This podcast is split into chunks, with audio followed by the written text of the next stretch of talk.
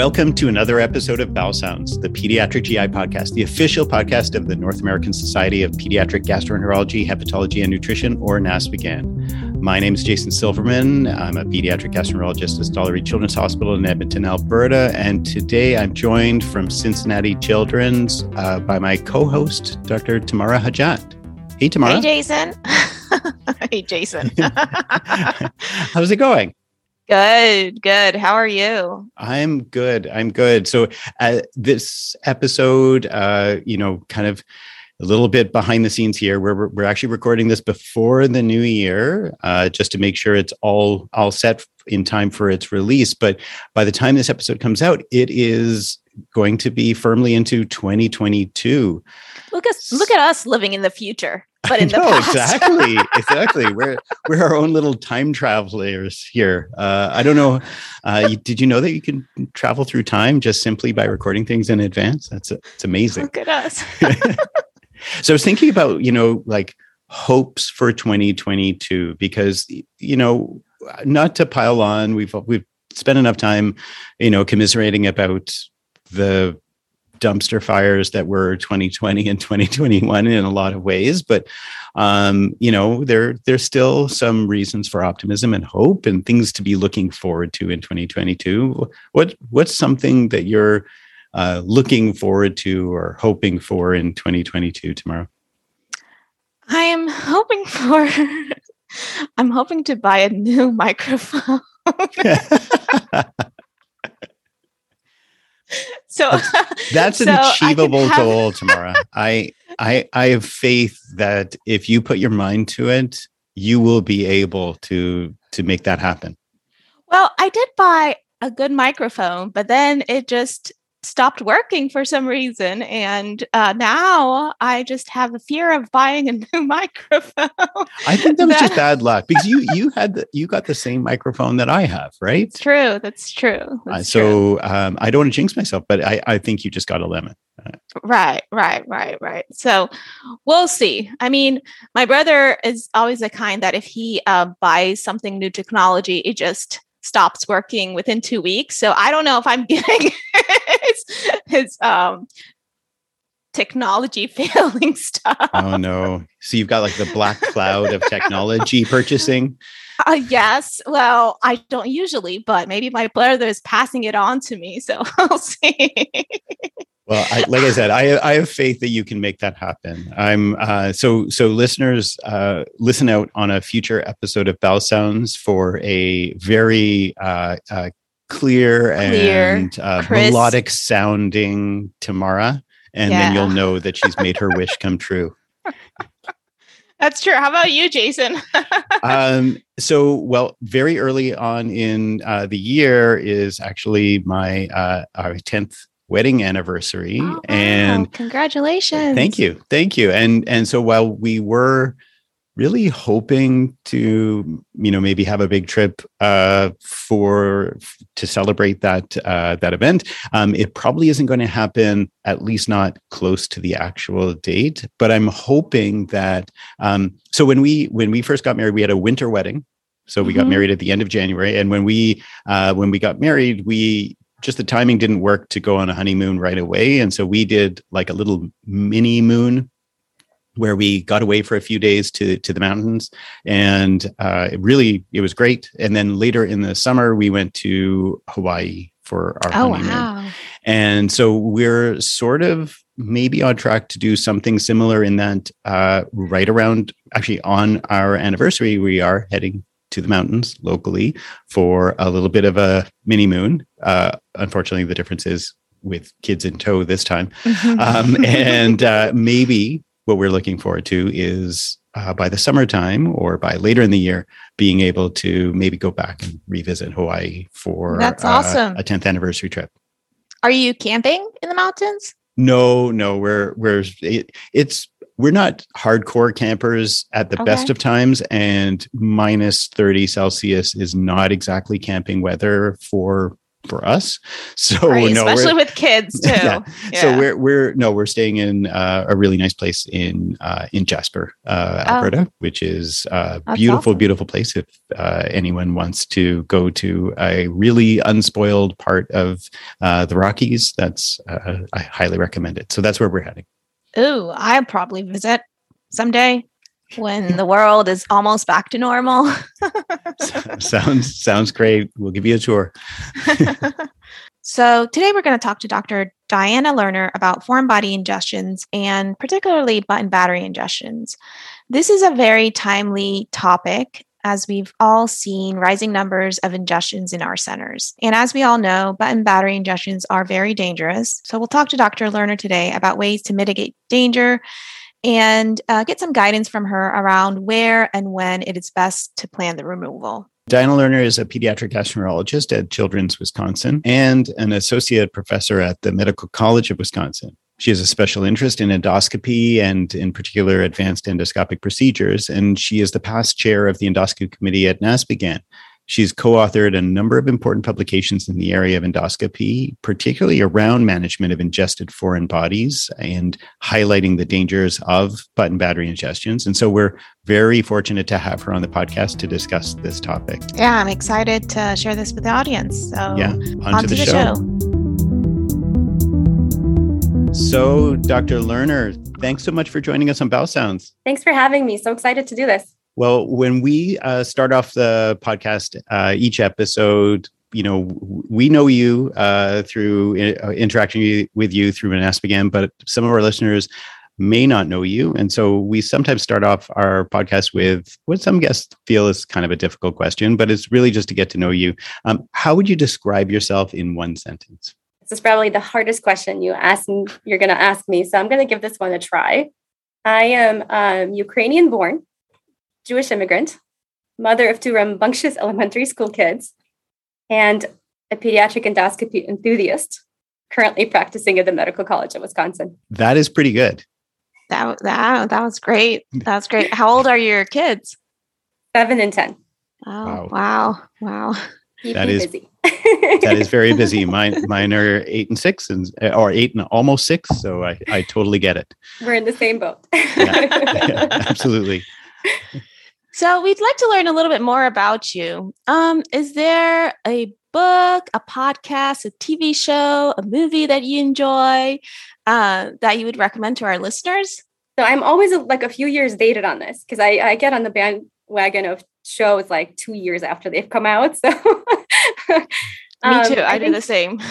I'm I'm never up to date, but I think the one I most recently enjoyed the most is um, Marvelous Mrs. Maisel. I, I found oh. it to be really oh. humorous um, taught me a little bit about, you know, women's positions and women's rights in the 50s, uh, which was quite interesting. And um, I'm a big fan of animated cartoons. Probably one of the reasons I'm a pediatrician. Yeah, I I watched the first season of uh, Marvelous uh, Mrs. Maisel, and it was really really good. I didn't get the chance to watch the other seasons, but the first season was really good. I loved it. My my family and I just saw the Encanto animation. I highly recommend it. Really fun. Uh, haven't gotten there yet, but I think it's inevitable given the ages of my children. I think it's going to happen for sure. But but Tamara, the the marvelous Mrs. Maisel is, sounds like it's right up your alley with with the improv. That's true. Stuff. You should you should be all over that. yeah, that's true. Actually, that's true. I should uh, watch the other seasons. Get some pointers. Get some pointers. Is that your hobby? Uh, it's a new hobby for me. That's awesome. That's fantastic. Yeah. yeah Tamara's so, uh, a, a level three. You get like a belt, right? Uh, level three improv uh, class. An improvised graduate. belt. Yes. it's a pretend one. Pretend you just have to imagine belt. that you're wearing a belt. Takes a lot of courage. Kudos, Tamara. thank you. Thank you. Yeah. All right, so we should we should get into today's topic, but um, you know, as pediatric gastroenterologists, we all know that kids swallow stuff that they're not supposed to. I know I always tell my kids almost weekly, nothing that is not food goes in your mouth. But uh, not all of our listeners are aware of the scope of the problem. So just to paint a picture, what type of objects do kids commonly swallow that that may bring them into an emergency room uh, or bring them into a consult with one of us? Is it is, and is it just infants and toddlers? Yeah, no. Um, I think people really underestimate how often kids put things in their mouth, um, and it's most often things you would imagine are around the house, right? So it's going to be your household coins, toys, jewelry, magnets, batteries. Um, most ingestions occur in kids six and under. However, you'd be surprised how many teens we get who were playing with, you know, a few magnets, making tongue rings with them, holding a bottle cap in their mouth as they're kind of trying to open their uh, can of soda or something, and it just gets swallowed. So it's really any age, you know. And the majority of the time, the ingestions are accidental. They they don't mean to swallow them, unlike in the adult population where a lot of the ingestions are actually uh, purposeful. Right and that was one of the more interesting stories out of my fellowship was uh, an 11 year old kid who had a broken arm off of a pair of sunglasses and had tossed it up in the air and then tried to catch it in his mouth and straight shot all the way down. That was a good catch. yeah. In the wrong Basket. place. A good catch. Basket in one. yeah, exactly. exactly.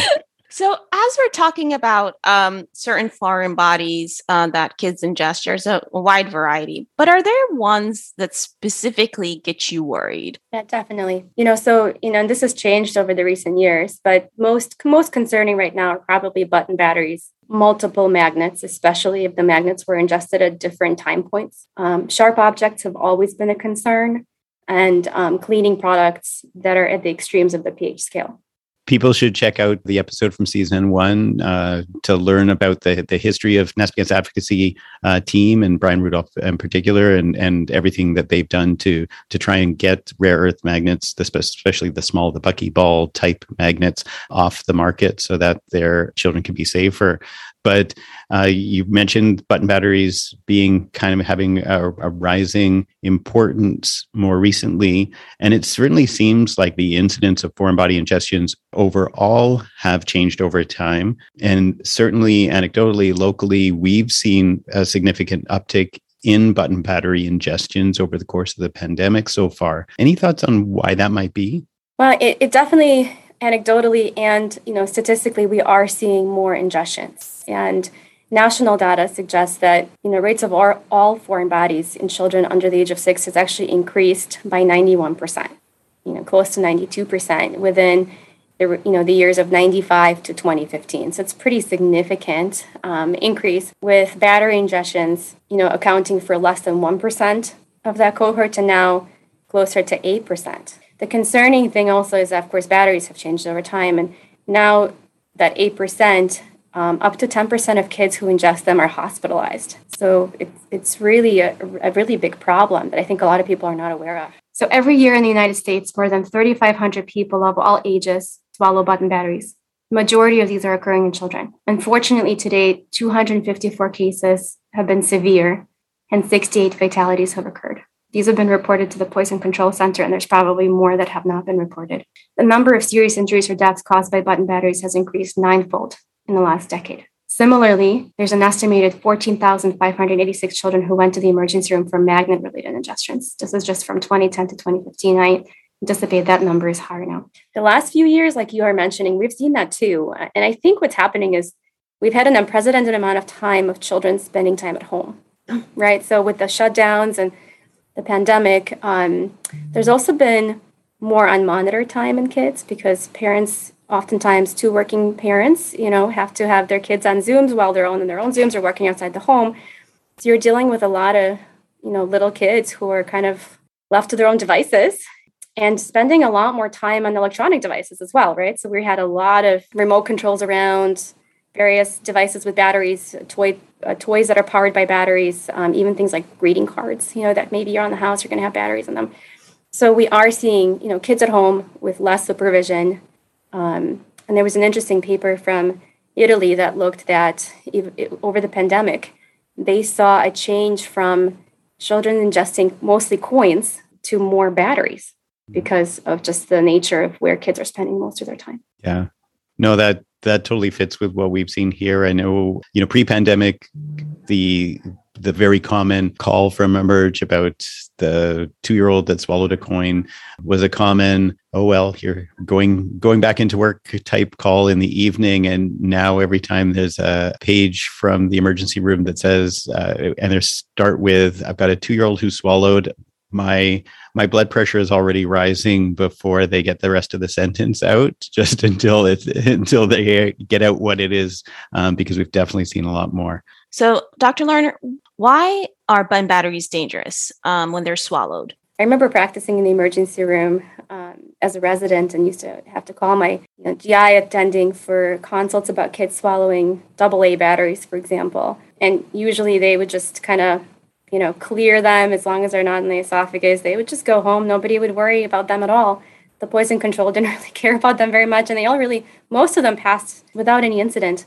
But what's happened, you know, since the 1990s is the cha- the manufacturing of batteries has changed. So manufacturing batteries got better from the battery perspective. They are higher voltage, they're more stable, um, and they're smaller. So the majority of the batteries manufactured now are these what we call lithium cells or button batteries. And but unfortunately, they're circular. You know, the fact that they're circular and that they're bigger, you know, more than let's say 20 millimeters, makes them prime size for getting lodged in the esophagus, especially of a smaller child. You know, somebody who's under six or specifically under the age of two. And I think that was kind of an unintended consequence of the manufacturing of these more stable, more powerful batteries. And maybe if you don't mind, if I could just kind of tack on to, to kind of go through a little more detail. So, a lot of people who aren't intimately involved in managing button battery ingestions don't really get, first of all, the sort of the the time factor that's involved, but also just sort of how a button battery causes the damage it causes? Like, what is it? A, uh, you mentioned about the size and things like that, but what is it about the button battery sitting in the esophagus that leads to the damage that we're seeing and the type of damage that we're seeing? Could you paint a picture a little bit about sort of, you know, how quickly damage yeah. might arise and and also like what is happening in the esophagus that's causing the damage? Yeah, absolutely. So um, it's pretty shocking, actually, how quickly the damage can occur, especially if it's lodged in the esophagus. What happens with this battery, and this was, there's a number of publications that look at this in animal studies. You can actually even, you know, YouTube button battery and cooking a hot dog, and then mm-hmm. you get like a pretty dramatic video showing you how it's working. But what's really happening on a chemical level is the batteries, quote unquote, turn on because the esophageal, um, the saliva, and the fat, that the two poles are being, con- you know, kind of conducting, right? It turns the battery on, and the battery is unable to generate a sodium hydroxide ion um, at the negative pole of the battery. And that is similar to drinking lye. Um, and so that you can imagine how that can cause pretty severe damage. The pH of that reaction is very high, like 13 to 14. And the damage, as you could see in the hot dog video, the damage starts within 15 minutes, but really severe damage can happen as quickly as two hours. So I'd say, you know, we talked about why it causes damage, but you know, children's esophagus, of course, is smaller. And with the majority of the batteries on the market being sort of these two millimeter or 25 millimeter size batteries, um, there's a number of places, especially at the upper esophageal sphincter, right below it, um, is where they tend to get stuck uh, and then start to quote unquote cook the esophagus in so many ways, um, causing this really deep ulcerative, like coagulative necrosis, basically. That, I think that's really important for for our listeners to hear just how significant the damage is and how quick that damage is, and and exactly how it's causing the damage. I know uh, I've been asked by other colleagues who misunderstand and they think it's causing damage because the battery breaks and is leaking its internal contents and that's what's causing damage or that it's just sort of a local thermal burn from from the energy or heat generated from the battery. So it's important that they understand that just the the depth and extent of the injury because of that chemical reaction. Right. You know and the scary thing that even spent batteries or quote unquote dead batteries right have been mm-hmm. shown to do the same because there's always some residual voltage that is left over. So it kind of argues against some of those other things, but it, it can still. So it's very important. We, we talk about this kind of stuff that even spent batteries are discarded in a very safe fashion because they still carry some risk. Yeah, that actually is really important because a lot of people think that, oh, this is an old battery, shouldn't cause any harm, but it really does uh, cause harm. And um, I remember when I was a fellow, a two year old came in and adjusted a button battery and actually cause a T fistula. And I know that the harm that can happen is that they can also cause a esophageal aorta aorta fistula, and that's very very harmful. Uh, how long can the harm happen? So if you take out the button battery, does that mean that there's no longer injury happening, or can it last longer? No, Tamara, thank you. That's that's really important question, and it's important for people to know that even after the button battery is removed from the esophagus, the damage can continue. Um, and there have been reports from in the po- poison control database of people having tracheoesophageal fistulas as a delayed presentation, esophageal perforations as a delayed presentation. I mean, even up to um, you know over a month later. Um, and unfortunately, a number of the fatalities that have occurred from button battery ingestions are actually delayed and happen a number of days um, to weeks after the battery has been removed. So the index of suspicion for children symptomatic um, after button battery re, um, removal has to mean we have to keep our guard up really because these kids are still they're not really out of the woods even after we mitigate the risk by removing the battery um, this is probably a pretty good segue but you were one of the authors of the clinical report from the NASPGHAN endoscopy committee in 2015 on the management of ingested foreign bodies, and and all of our listeners should check that out, and we'll post a link in our show notes. Um, but we we don't have time to go obviously into detail about each and every single recommendation. But what would you say are the most important takeaway recommendations in that publication? And maybe you can specifically comment on the differences between the guidance for esophageal versus gastric or small bowel foreign bodies. I think the most important takeaway is that you know that we were kind of focusing on the things that are we current you know kind of call urgent or emergent removals right? So i think people you know as gastroenterologists and we're not the only ones of course that manage foreign bodies. We have our partners in surgery and our partners in ent adult and pediatric doctors who um, who take care of kids. We all need to know what is an emergency. And unfortunately i'm still coming across patients referred to us from um, you know other institutions that maybe see less children day to day um, that tell parents that you know button battery in the esophagus can wait 12 hours. And, it, and it's really uh, devastating that, that this is still happening. So i think the biggest takeaway for our listeners is to know what is an emergency what can wait and what can't wait. And you know emergencies from from the article as you will look at it um, button batteries absolutely an emergency and in our hospital we're even considering putting them under kind of a trauma protocol where the moment they hit the emergency room there's an anesthesiologist, there's an OR setup, and it's like rapid fire. You know, it doesn't matter if they're NPO, it doesn't matter what's been going on, but they just go straight to the OR for removal, and there's someone available within half an hour. And I, I highly recommend that you know some some kind of process like that is set up within um, institutions to allow for that to happen. You don't want to be waiting five to ten hours for them to to go back to, for removal. Um, of course, esophageal sharp sharp ingestions. You know those those are also pretty dangerous and need to be removed urgently. In terms of gastric, um, oh, and I'm sorry, and of course the the high uh, potency magnets. If there's multiple of them and you can grab them in the stomach, please do so. it's, it's it's been very complicated, you know, through COVID because of the COVID testing um, that that was implemented and kind of mitig- mitigating the risk of foreign bodies, plus you know the risk to the staff and the patient. And um, with the COVID pandemic, it's made everything a little bit more challenging. But you know, some of these more emergent things, I would say that you just you know make sure that the, your team is safe with um, proper ppe available in the negative pressure room if you have it and just take them back um, and do the right thing but in terms of button gastric button batteries that's really debatable and, and we honestly writing that manuscript we had a lot of discussion about it that was not an easy one and, and not everybody agreed and so we sort of you know the language in there is is purposefully vague.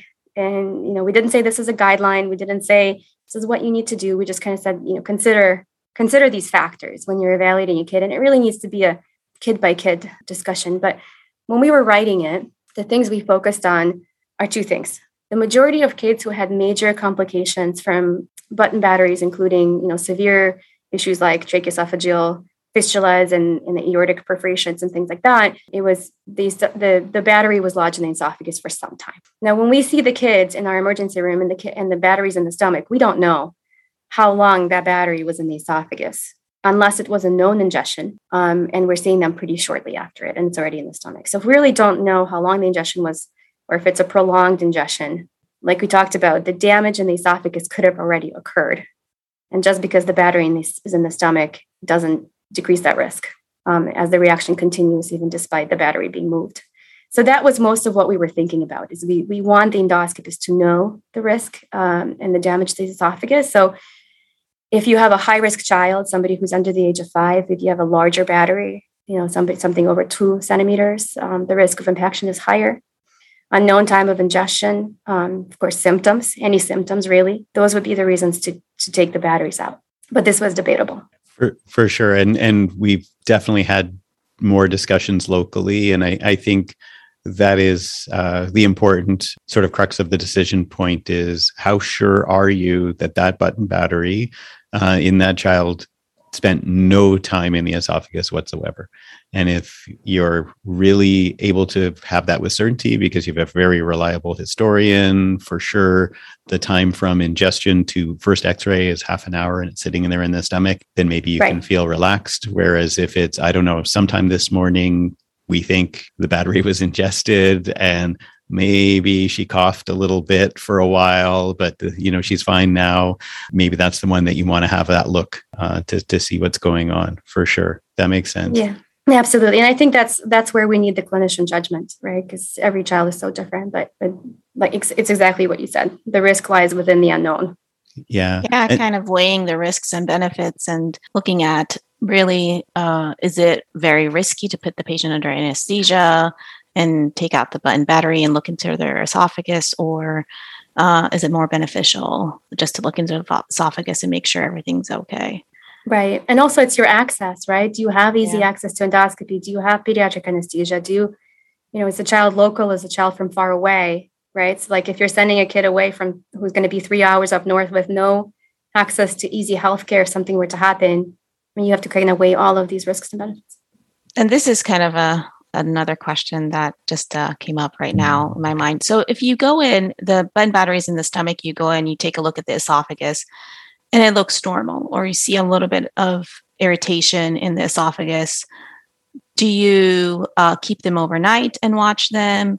Do you um, just assume that the button battery just went immediately to the stomach? How would you approach that if you just go in and you see the esophagus is just looks either normal or just minor irritation and uh, the button batteries in the stomach i think i would be pretty reassured by that i think if the if the esophagus is for the most part normal of course you'll grab the battery because you're already there so just take it out but I'd say that's the kind of kid that you do a PO trial, make sure they do great for you, and they think you can let them go home. And that's one of the benefits of doing the endoscopy, right? Is that you have the peace of mind. So I don't think in that case a hospitalization is necessary. For sure.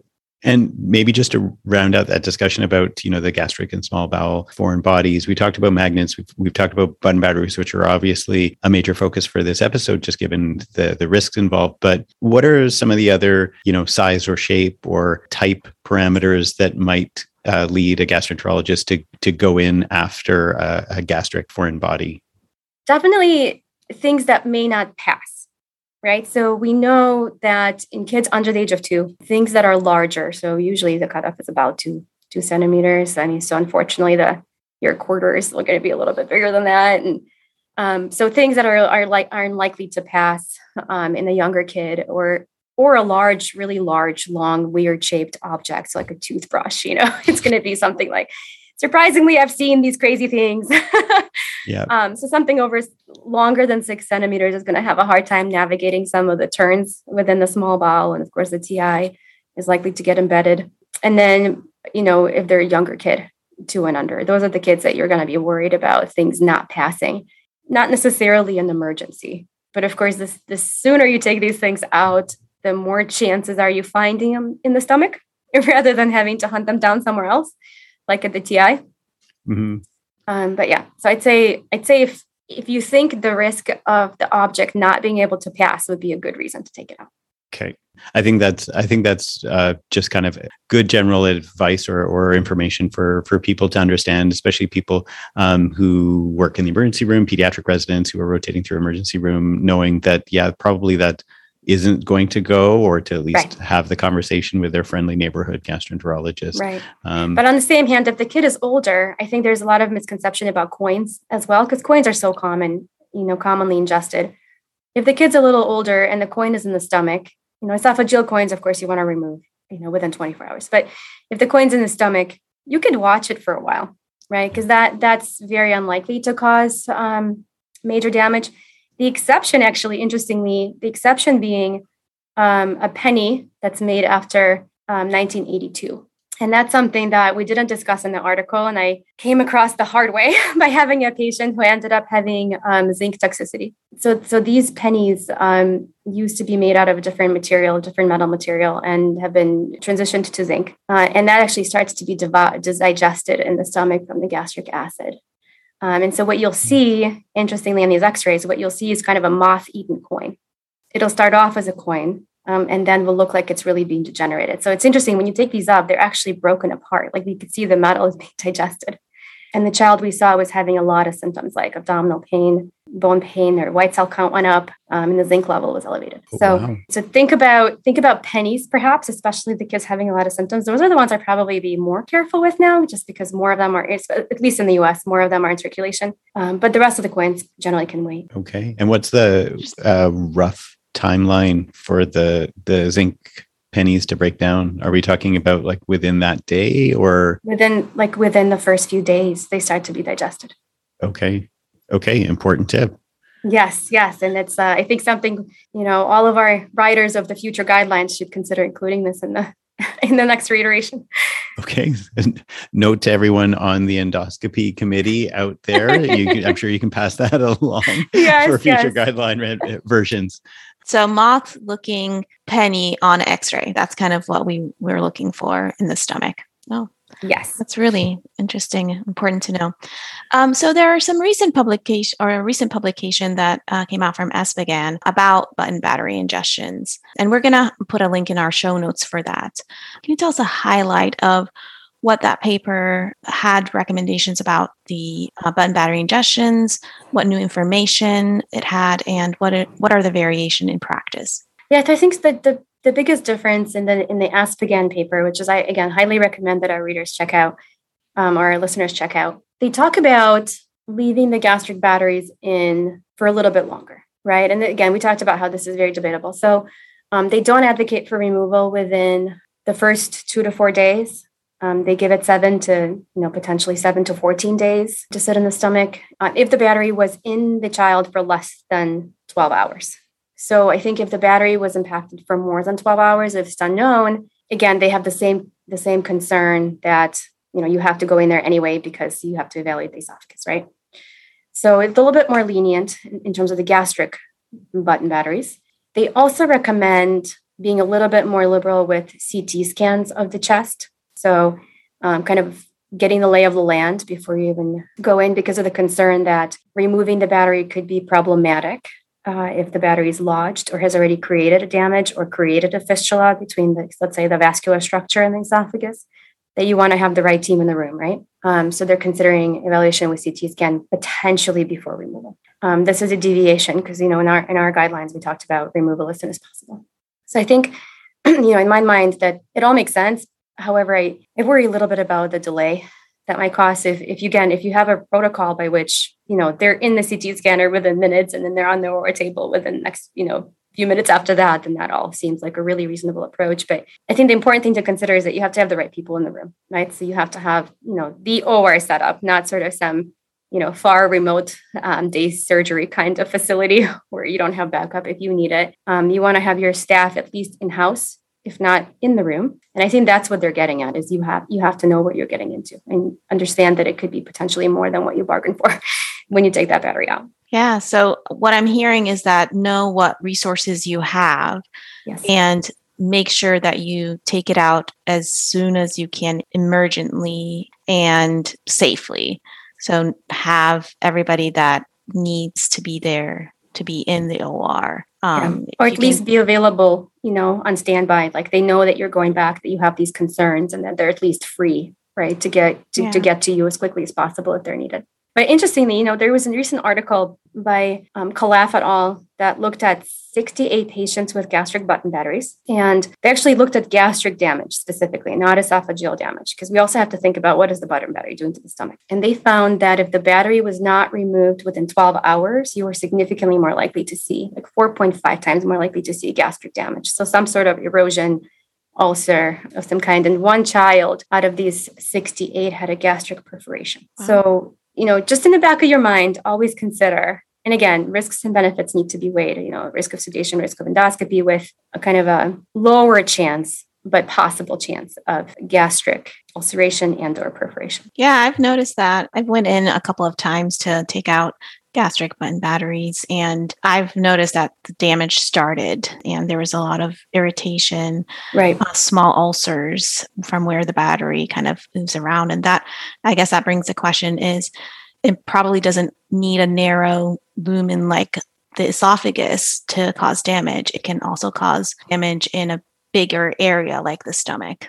So right. I think as long as you have what we talked about, as long as you have the right milieu um, to turn the battery on, right, and, and create that hydroxide reaction, if it's stuck between the few rugae of the esophagus or within the pylorus, you're going to have that same problem happening. So I think where it gets down to is if a patient is symptomatic in any way, right? That's I think true. you err on the yeah. side of just taking it out, and if they're they're doing awesome and all the other parameters are low risk, then you you possibly could leave it. I mean, based on the you know ESPGHAN guidelines.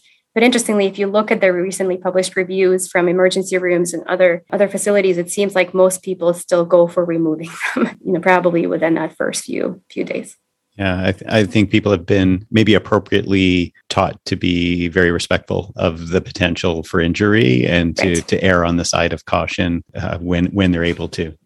You, you, Potentially, we'll see that change with these new guidelines, but you know it'll be interesting to see what happens over the next few years for sure. Uh, and maybe just to round out that you mentioned before about you know making sure that you have the right people in the room or at least available on standby. So besides your staff um, your uh, you know your or team your anesthesia colleagues who else may you want to have access to in the case of an esophageal button battery? Yeah so you know i think we need to think about what might happen right? So the the, the biggest concerns as we've mentioned so far is that you have the battery either facing anteriorly, in which case you're worried about tracheal damage, right? Or I'm, I'm not the battery, but the but the negative pole facing anteriorly, or it's facing posteriorly, in which case you're worried about a vascular structure damage, right?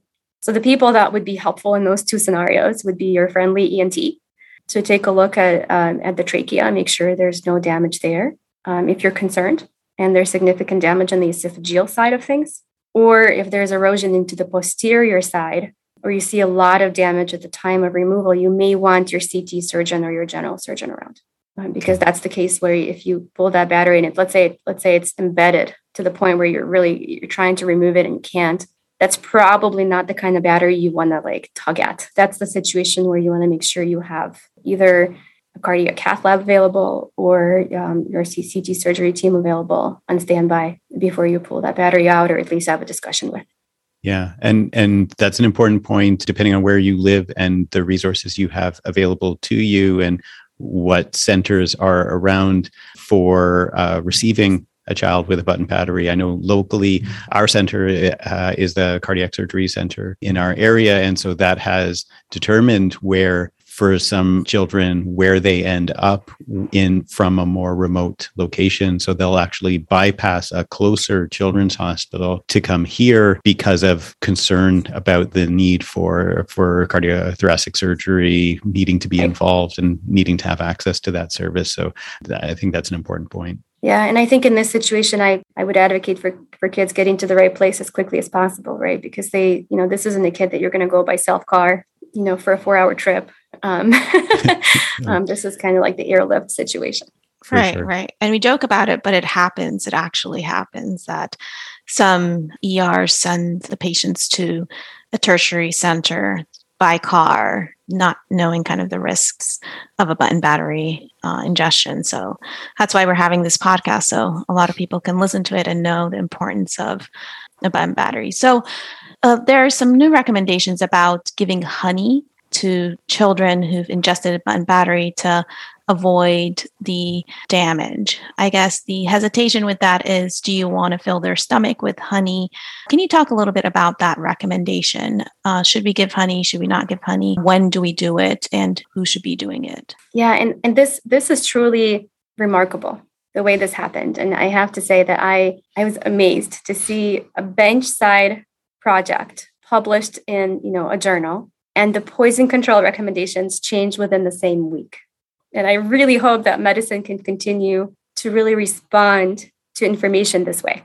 Because we know there's often a, really long delay between something that the basic scientists are aware of and, and the general physicians are available. So this was this was truly great. Um, and the, what they did to figure out this honey um, versus Carafate question and, and, the new recommendations are based on piglet experiments that Jatana and Anfang did a few years ago. And this is a really brilliant, simple experiment where they took piglets, they embedded an esophageal button battery in their esophagus, and they tried a variety of various acidic substances that they instilled into the esophagus, including cola, lemon juice, orange juice, um, honey, and carafate were some of those in their subsequent experiments. And what they found was after sacrificing the piglets, they saw that specifically honey and carafate almost completely protected the esophagus from eschar formation um, or from, from burn.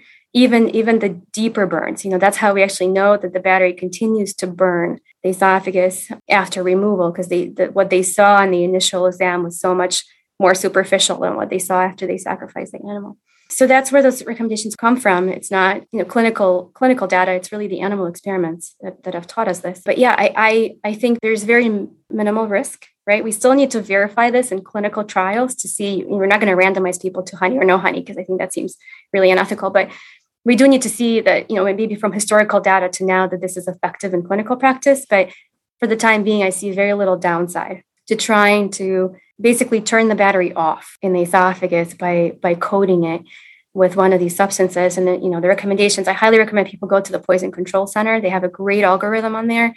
Um, we have one in our publication in jpgn as well. But the idea is that you're if you're over the age of 12 months the parent um, can be instructed to start honey right away. They, we don't want them going to the store to go buy honey.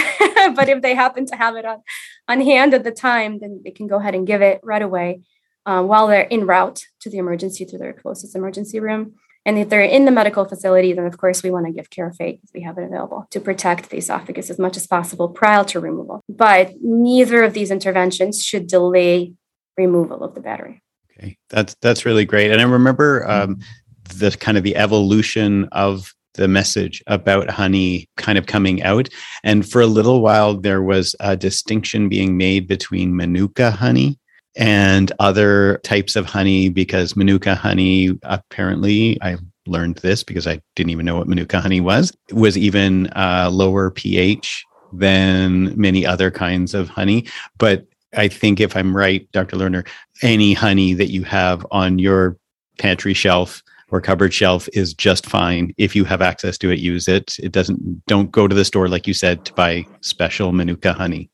Yes, yes. If your if your baby or child is is over the age of 12 months and you're not worried about you know botulism, but then definitely safe to give honey, whatever honey you have at home, um, while you're quickly gathering your things up to go to the emergency room.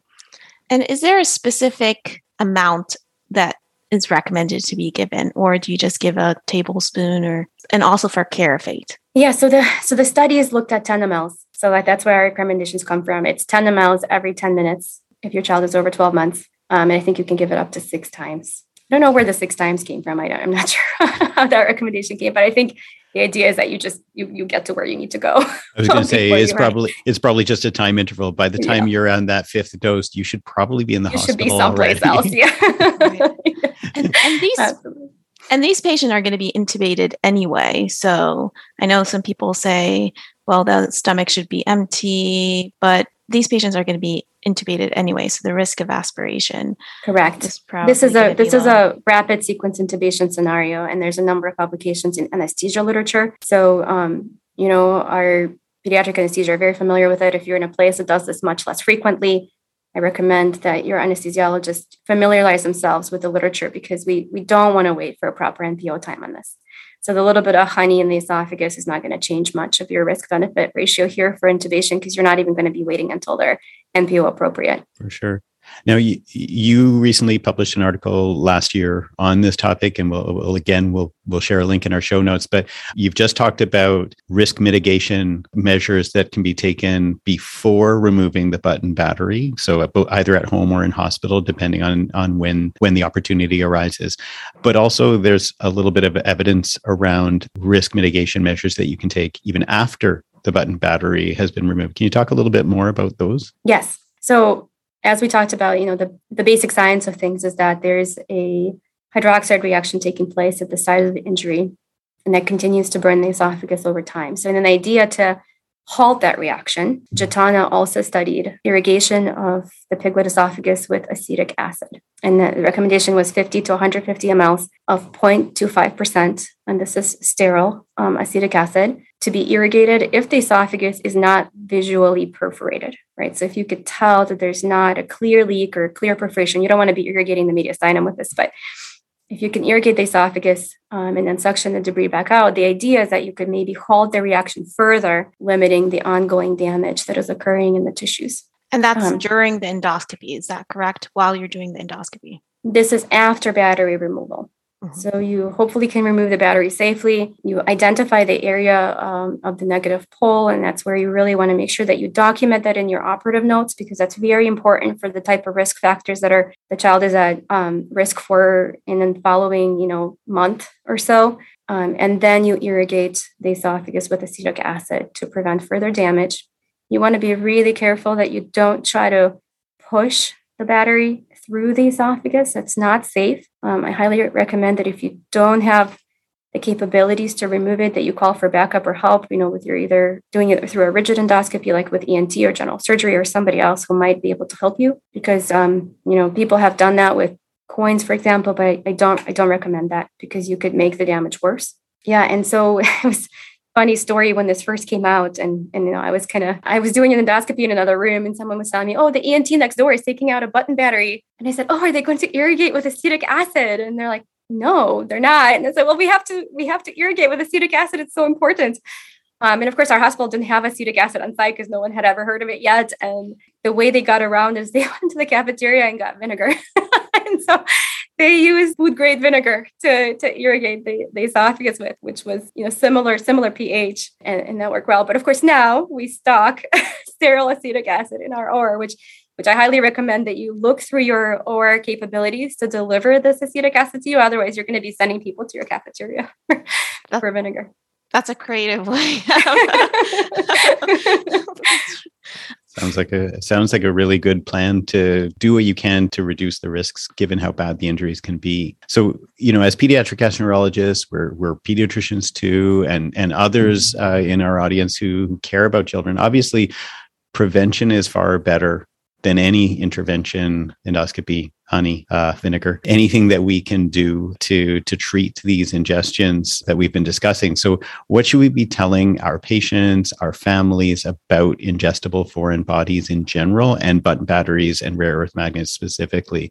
And maybe you can comment a little bit on what role advocacy plays in preventing injuries and deaths from ingested foreign bodies. Um, yeah, it's it's interesting to me how frequently I see my own kids come home with a project where you know the bottom of the project is powered by a large button battery that they came home with from either innovation lab at school or sunday school. And i'm just like ah stop. I'm getting on the phone with the teachers and saying these kids you know please please please don't send them home with these completely available button batteries. I beg of you. So then I have them call all the parents that got the device, warn them to take it away and throw it away right away. So I think what, what I think what this tells us is that people just don't know. You know, we just people don't know the risks because they're ubiquitous and they're everywhere. Um, and so part of our job is to educate, and the general pediatricians, of course, is to educate about the risks and the proper storage of these devices. They are not toys. Um, you know, kids of any age can swallow them. It can be really dire consequences. So I'd say, you know, when you're when you're home with your children, if our listeners can make sure that they're keeping all of their batteries um, really safely stored, and even the ones that are spent, that you're putting them in some sort of protective coating and throwing them out, disposing of them properly. If you have, you know, remote controls that if they fall down, the battery compartment opens and things fall out of it, please use some sort of secure tape. That if a child were to drop it, Um, they're not going to have access to that button battery. Things like LED lights have a lot of batteries in them that sometimes will will be easily accessible to young children. Greeting cards, it's hearing aids. I mean, really, toys. Make sure that your toy compartments are accessible only by a screwdriver. Right? Those are like the child safety measures that we can talk about. But I think um, you, know the important thing is that we do have we do have a lot of advocacy around this, and I want to mention the combination of uh, societies that have worked really hard uh, with advocacy within pediatrics, and that's the American Academy of Pediatrics and the American Broncho-Esophagological Association, um, who created the National Button Battery Task Force. And they did this in 2012 when we started realizing the dangers that these devices were holding. And the task force involves pediatric ENT, GI, surgery, radiology, anesthesia, ER, um, US Consumer and Product Safety Commission, and numerous industry representatives. And this is really all the people need to be at the table to help us solve this problem. They've done amazing work already. And I was just looking at their meeting notes from the past few years. So they've done some great work. I just want to mention a few of those things to you guys today. They designed um, a new website link on the American Academy of Pediatrics uh, website specifically designated to button batteries to help parents know what to do. And it's on aap.org. So I highly recommend it's a really great website. Check it out. The industry partners are working to mitigate risks by changing the way they make the button batteries. So for example, Duracell's new coins are now bitter. They have a bitter coating. So if a child were to put that in their mouth, hopefully they'll be, ugh, you know, disgusted and spit it out. Um, and other industry leaders are working on technology to mitigate the risks by including um, ways to deactivate the battery if it touches saliva. So there's really great work coming, including some advocacy towards, you know, putting some pretty significant language around the warning, the warnings on the toys that come with or products that have button batteries in them. So I think lots and lots of work, but we can all do our part by education. It's very nice to kind of hear how advocacy help a lot with kind of rule management and being creative of coming up with things where we can protect the kids. So that's interesting where you can deactivate the button battery with saliva and make it bitter so the kids don't swallow it and they spit it out. That's very interesting and amazing. I want to introduce our readers to a way that they can help with data collection to make sure that we you know we're um, able to, to study this real time. And there's a new app that's called GIRC or Global Injury Research Collaborative um, that was founded to empower medical professionals with the tools to anonymously report relevant details of injuries that occur to our patients. So I recommend that you download this app. It's really pretty simple to use. In our hospital, it's the fellows that mostly do this after you know they take care of an ingestion of some kind, specifically button batteries. And this allows us to to really understand the depth and the breadth of this concern. That's great, and w- we can include a link to download that app in our show notes. So this was very informative. We really enjoyed having you on this podcast. Looking back at your career, what has been the most valuable advice that you received, and what advice do you have for our listeners?